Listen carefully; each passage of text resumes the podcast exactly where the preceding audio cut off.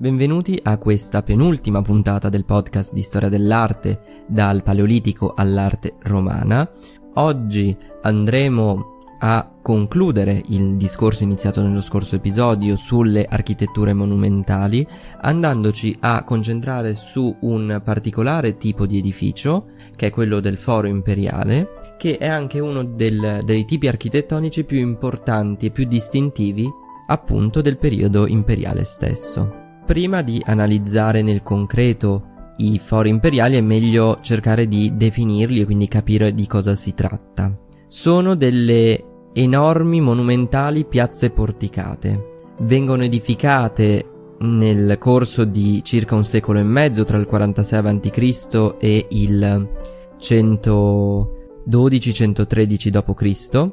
nel cuore della capitale da parte di eh, Giulio Cesare degli imperatori Augusto, Vespasiano, Nerva e Traiano. La base da cui prendo spunto questo tipo architettonico è quello del foro romano, quindi la vecchia piazza repubblicana che per secoli è il centro politico, religioso, economico della, della città.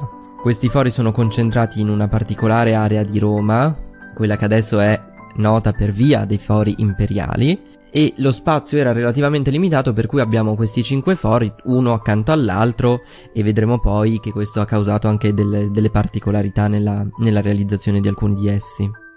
Lo scopo di questi edifici monumentali, di queste piazze, meglio dire, era quello di esaltare il, il, committente, quindi l'imperatore, esaltarne la potenza, la ricchezza, la forza e attraverso quindi questi, questi enormi spazi pubblici cercare anche di costruire consenso intorno alla figura dell'imperatore. Ma cerchiamo ora di vederli un po' meglio. Il primo a essere realizzato è quello di Cesare ed è inaugurato ancora incompleto nel 46 a.C. Sarà terminato poi eh, dal successore, Augusto. La piazza è porticata sui lati lunghi e presentava al centro del lato corto di fondo, quindi quello opposto all'ingresso, un tempio che era dedicato al Venere Genitrice, da cui Giulio Cesare sosteneva di discendere lui e tutta la sua famiglia. Era tipico eh, per gli uomini di potere sostenere di avere discendenze divine, questo sia per nobilitarsi che per darsi anche una certa aria, un certo atteggiamento. Cesare non solo pagò di tasca propria i terreni su cui fece erigere il foro, ma riuscì anche a inserire all'interno del, di questa enorme piazza monumentale anche la curia, la nuova curia quindi ricostruita, cioè la sede del Senato, quindi doppio ruolo da una parte quello di magnificare, glorificare Giulio Cesare e tutta la famiglia eh, Giulio Claudia, dall'altra quella di, da un punto di vista anche spaziale, di immagine, diciamo, porre il Senato in una posizione subordinata rispetto a quella di Giulio Cesare e del potere quindi da lui incarnato. Segue in ordine cronologico il foro di Augusto, inaugurato nel 2 a.C., la cui costruzione si deve a un voto fatto a Marte Ultore, quindi il Marte vendicatore, il Marte della vendetta, da parte dell'imperatore Augusto stesso, che in occasione della battaglia di Filippi del 42 a.C., appunto, promette al dio la realizzazione di un foro se esso avres- avesse eh, permesso la sua vittoria. In quell'occasione infatti Augusto riesce a sconfiggere gli uccisori di Cesare, quindi vendicandone la morte. 40 anni poi dopo il voto, quindi 40 anni dopo questa vittoria, eh, viene effettivamente inaugurato e realizzato questo foro, all'interno del quale verrà poi realizzato anche il tempio dedicato a Marte Ultore. Credo che sia chiaro come il tempio sia sempre presente all'interno del, del foro, è una delle caratteristiche tipiche, oltre al fatto di essere ovviamente una piazza porticata. Il um, tempio di Marte era posto al centro del lato corto, ovviamente opposto all'ingresso, ed era diciamo appoggiato a un enorme muro che eh, divideva l'area dedicata al foro da eh, il quartiere popolare della mh, Suburra. Questo muro aveva eh, il duplice scopo di delimitare lo spazio del foro e soprattutto difendere eh, la piazza da eventuali incendi che come abbiamo visto erano molto diffusi soprattutto nei quartieri eh, più popolari, quindi questo enorme muro avrebbe dovuto fare da argine in caso di incendio. Sui lati lunghi poi il foro eh, presentava delle esedre, quindi che si aprivano all'interno dei porticati, eh, di forma semicircolare, destinate a ospitare i tribunali, quindi in modo simile a quello che abbiamo visto nelle, eh, nelle basiliche. I portici e le esedre erano inoltre arricchiti da tutta una serie di statue, eh, rappresentanti su un lato i personaggi tratti dalla mitologia eh, dalla storia mitologica di Roma e dall'altra parte membri della famiglia eh, della gens Iulia, ossia della famiglia dell'imperatore, quasi a idealmente legare la fondazione di Roma, la nascita della città e quindi il destino della città alla famiglia eh, alla gens Iulia che abbiamo detto essere quella che derivava, secondo Giulio Cesare, da eh, Venere. Terzo in ordine di realizzazione invece il Foro di Vespasiano, anche se è più conosciuto con il nome di Foro della Pace, che venne inaugurato intorno al 75 d.C. Voluto da Vespasiano e concluso dal, dal successore Domiziano, venne realizzato a breve distanza da un punto di vista geografico, non cronologico, eh, dagli altri due fori, tanto che a dividerli c'era mm, una piccola via. Avevamo detto all'inizio no, che i fori sono realizzati in uno spazio relativamente limitato, quindi sono tutti vicini uno all'altro. Particolarità di questo, di questo foro, per cui a lungo venne chiamato Foro della Pace, non con il suo nome di Foro di Vespasiano, che non, all'inizio non era proprio considerato un vero e proprio foro. Questo perché Vespasiano dedicò l'area alla cosiddetta Pax Augustea, che abbiamo visto qualche episodio, qualche episodio fa parlando dell'Ara Pacis, in occasione eh, della vittoria della guerra giudaica, quindi una sorta di promessa di pace e di benessere derivante da questa vittoria. Solo successivamente, eh, anche grazie a un lavoro di fonti, di scavi, si è riusciti a stabilire che questo era il foro di eh, Vespasiano. Era inoltre anche molto particolare mh, la sua composizione in quanto eh, era un'enorme piazza quadrata e però sistemata a giardino con tanto di fontane, statuette su podi e portici su tre lati, quindi anche da un punto di vista della struttura interna era diversa da quella degli altri fori.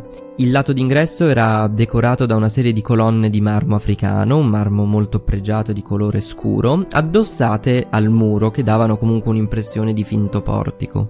Al centro del lato opposto all'ingresso e inglobato all'interno del porticato sorgeva il tempio che abbiamo detto essere dedicato alla pace intorno al quale erano poste alcune stanze dedicate a eh, ospitare eh, le, una biblioteca, le spoglie eh, della guerra di Gerusalemme e tutta una serie di opere provenienti dalla Grecia, come si trattasse di una sorta di museo a cielo aperto. All'interno del Foro della Pace era poi conservata anche la forma Urbis Marmorea, ossia un'enorme pianta della città realizzata su una lastra di marmo di cui oggi abbiamo solo alcuni frammenti, ma il cui dettaglio era tale da permetterci di ricostruire non solo la disposizione urbanistica, ma addirittura anche la disposizione dei singoli quadrilateri, dei singoli quartieri, quindi il numero di abitazioni, come dentro queste abitazioni erano suddivise, quindi se si riuscisse a ricomporre, se si ritrovassero tutti i frammenti, sarebbe un enorme valore aggiunto per la nostra conoscenza della romanità.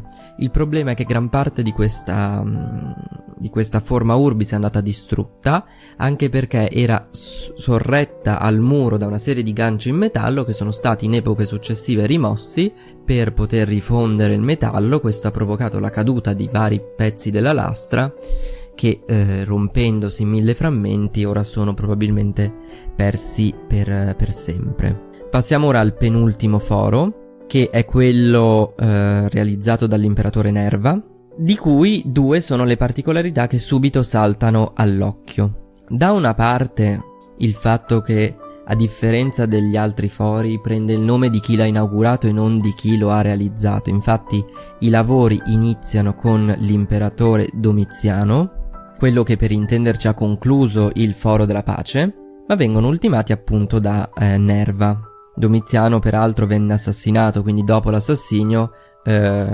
Nerva inaugura questa enorme struttura, probabilmente se non fosse stato ucciso avrebbe potuto inaugurarlo lui e l'avremmo eh, conosciuto come il foro di Domiziano. La seconda curiosità è che questo foro è più noto come foro transitorio. Perché?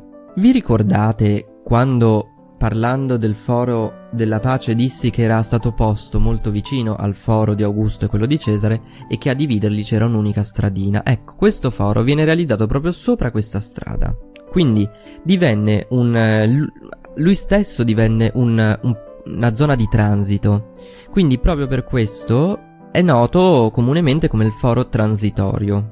La pianta è ovviamente molto influenzata dal, dal poco spazio eh, disponibile, tanto che la forma del foro risulta stretta e allungata, le colonne eh, non, non, poss- non, c'è un vero e proprio colonnato, ma abbiamo delle colonne aggettanti appoggiate ai muri che decorano eh, l- il perimetro in sostituzione di, appunto di un vero e proprio portico e cercano di ricordare l'aspetto tipico di un, di un foro. Interessante notare come sopra tali colonne era posto un enorme fregio, un lungo fregio decorato, con scene mitologiche, la gran parte è andata perduta.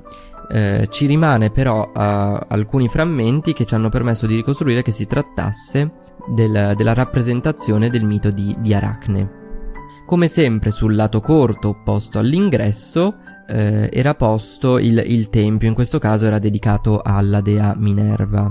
In questo foro il, del tempio è mh, mm, visibile in realtà solamente il pronao, mentre eh, un muro curvilineo chiude il, il, foro così da nascondere il, il, resto della struttura del tempio che va a incastrarsi perfettamente nello spazio lasciato disponibile dal foro di, di Augusto. Quindi i due fori sono molto attaccati per nascondere un po' questo, questa mancanza di spazio, si tira un muro, peraltro sempre sul lato corto, di fianco al tempio, era presente un'altra porta, un altro, un'altra uscita, proprio perché essendo quel tempio realizzato sulla strada che legava i fori imperiali al quartiere della Suburra, era necessario poterlo attraversare da una parte all'altra. Arriviamo poi ora all'ultimo foro, eh, che è il foro di Traiano, il foro più grande e più maestoso, l'ultimo peraltro dei fori imperiali, voluto appunto dall'imperatore Traiano e realizzato grazie al bottino di guerra ricavato dalla conquista della Dacia. Eh, venne inaugurato nel 112-113 d.C. Quindi questa, mm, questo tema del bottino torna, pensiamo al foro della pace con il um, bottino delle guerre giudaiche, eh, al foro di Augusto dopo la battaglia di Filippi, quindi Spesso attraverso i bottini venivano realizzate enormi strutture, proprio perché ciò permetteva di coprire parte dei costi esorbitanti che dovevano avere.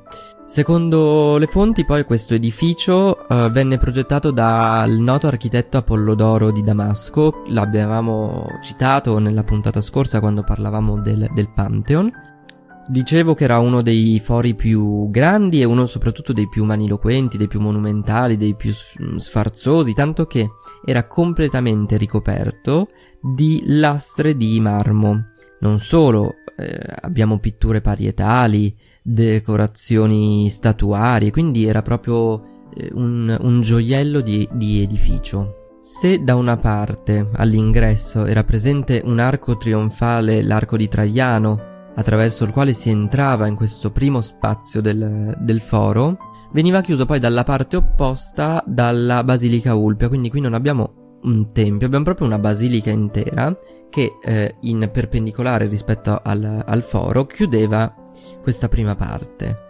C'è da dire che la Basilica Ulpia al tempo della realizzazione del foro era la basilica più grande di Roma, quindi di nuovo il tema della monumentalità di queste dimensioni esagerate. Sempre qui in un'ottica di esaltazione del potere, di creazione del consenso, di quasi mostrare no, i muscoli dell'impero. Superata poi la basilica, la basilica Ulpia si accedeva a un secondo cortile, anche questo porticato, in cui era posta la colonna traiana di cui abbiamo parlato nello scorso episodio. Quasi al centro della piazza, quindi nella parte precedente alla basilica Ulpia, era posta la colossale statua bronzea rappresentante l'imperatore Traiano, di cui però oggi non ci resta più nulla, perché come abbiamo detto la gran parte delle statue bronze, soprattutto quelle più grandi, vennero in epoca medievale e anche epoche successive rifuse per poter riutilizzare i metalli. Come nel foro di Augusto, ai lati, i porticati laterali peraltro erano sollevati rispetto al livello della piazza di qualche gradino, si aprivano due esedre semicircolari che riprendevano eh, come funzione eh, il modello del foro di Augusto. Tornando poi alla colonna traiana, essa era inserita tra eh, alcuni spazi chiusi utilizzati come biblioteche, mentre una volta superata poi la colonna traiana si apriva un'area si- semicircolare, che abbiamo detto appunto porticata, eh, al cui eh, interno si erigeva il tempio, immancabile in ogni foro, perché ricordiamo la basilica all'epoca non era un luogo sacro, quindi c'è poi il tempio che riprende il modello del foro tipico, quindi con un tempio a conclusione.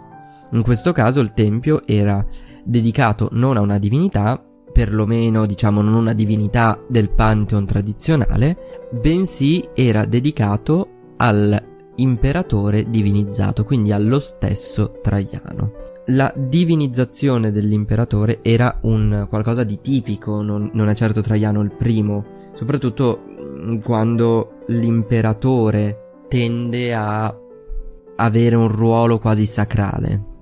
Certo è che era strano e poco usuale per l'epoca fare un tempio dedicato all'imperatore divinizzato con l'imperatore ancora in vita. Tendenzialmente la divinizzazione dell'imperatore era qualcosa che avveniva una volta che l'imperatore era eh, defunto. Ultima conclusione riguardo ai fori. La nostra conoscenza è relativamente scarna, nel senso che c'è tanto ancora da scavare, si sono negli anni spesso fatte revisioni, sono state cambiate le piante perché si scoprivano nuovi elementi, ma questi scavi, queste nuove scoperte sono fortemente limitati proprio perché durante il fascismo con la costruzione di via dei fori imperiali si è tirata una gettata di cemento, di asfalto sopra i fori, rendendo praticamente impossibile continuare gli scavi se non creando un grande disagio per tutta la città di Roma. Avete ascoltato un episodio della storia dell'arte spiegata facile, un podcast di Luca Bellinzona e parte del progetto editoriale del Ramo d'Oro. Ti invito a seguire il podcast per non perdere le prossime puntate e a seguire il progetto del Ramo d'Oro anche su Instagram, dove troverai approfondimenti e contenuti esclusivi. Grazie e al prossimo episodio.